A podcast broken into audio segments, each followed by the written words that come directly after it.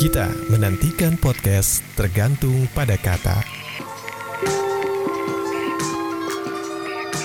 ada satu kata Karena kesulitan itu, tak jarang pewarta mengambil jalan pintas untuk menentukan pilihan kata yang dianggap pas. Perjuangan adalah pelaksanaan kata-kata.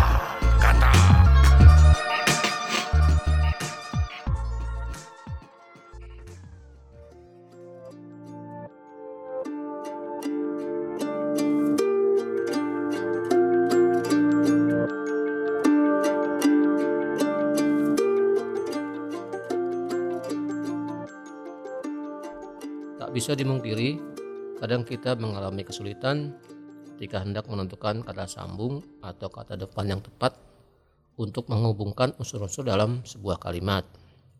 Akibatnya, kata sambung oleh misalnya sering dipertukarkan dengan proposisi eh proposisi dari, pada dan kepada atau konjungsi dengan.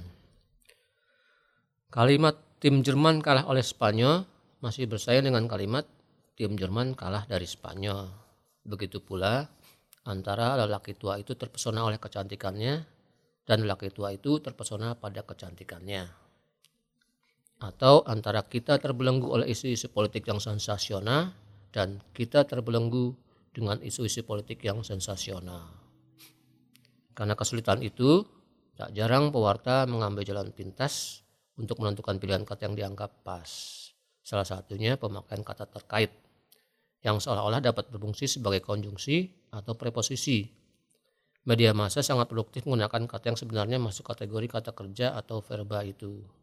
Berikut ini beberapa contohnya. Lawatan Valencia ke Madrid bakal berat terkait masih cederanya pemain di pertahanan mereka. Kalimat ini ingin menunjukkan bahwa cederanya pemain belakang Valencia mengakibatkan beratnya lawatan tim itu ke Madrid. Ada hubungan sebab akibat di sini. Itu berarti kata sambung yang tepat adalah karena. Lawatan Valencia ke Madrid bakal berat karena masih cederanya pemain lini pertahanan mereka. Kubunya tidak memberikan komentar terkait pernyataan sang pelatih. Memberikan komentar dalam kalimat ini semestinya diikuti kata depan yang menandai arah, yaitu terhadap. Kubunya tidak memberikan komentar terhadap pernyataan sang pelatih. Ia disangka menerima suap terkait kasus mafia hukum. Di antara suap dan kasus mafia hukum seharusnya diletakkan preposisi yang menandai sesuatu yang mengandung iksi, yakni dalam. Ia disangka menerima suap dalam kasus mafia hukum. Sering juga terkait secara sewenang-wenang mengisi posisi tentang, misalnya KPK akan meminta keterangan mereka terkait perkara bank tersebut. Juve tak pernah menghubunginya terkait rencana pembelian sang pemain dan terkait hal itu ia mengatakan tidak tahu menahu.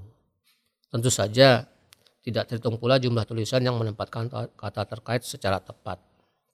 Sebagai kata kerja, terkait masuk kategori verba intransitif, yaitu verba yang tidak memerlukan objek atau pelengkap penderita. Jika kata terkait diikuti pelengkap, agar kalimat menjadi sempurna, dibutuhkan partikel yang menghubungkan keduanya, biasanya kata dengan.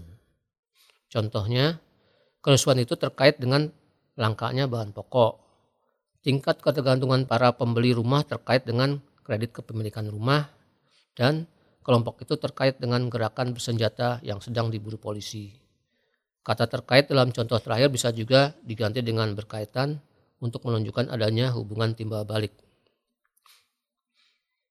Bagaimana menurut kamus? Ternyata hanya kamus besar bahasa Indonesia yang mencantumkan sublema terkait yang dimaknai sebagai sudah dikait, tidak sengaja mengait, dapat dikaitkan, bersangkut paut, berhubungan, dan ada kaitannya, ada hubungannya.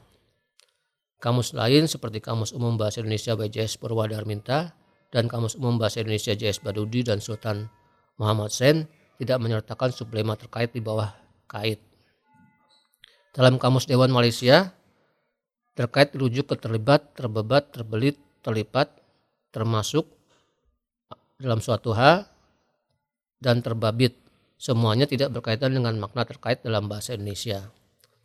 Adapun tesaurus bahasa Indonesia Eko Darmoko mencantumkan terkait sebagai verba dengan sinonim tercangkel, tercantil, tercantol, tersangkut, terwit, tergantung, tersangsang, melekat, terikat, terpaut. Yang sebenarnya bisa dilengkapi dengan terhubung dan tersambung.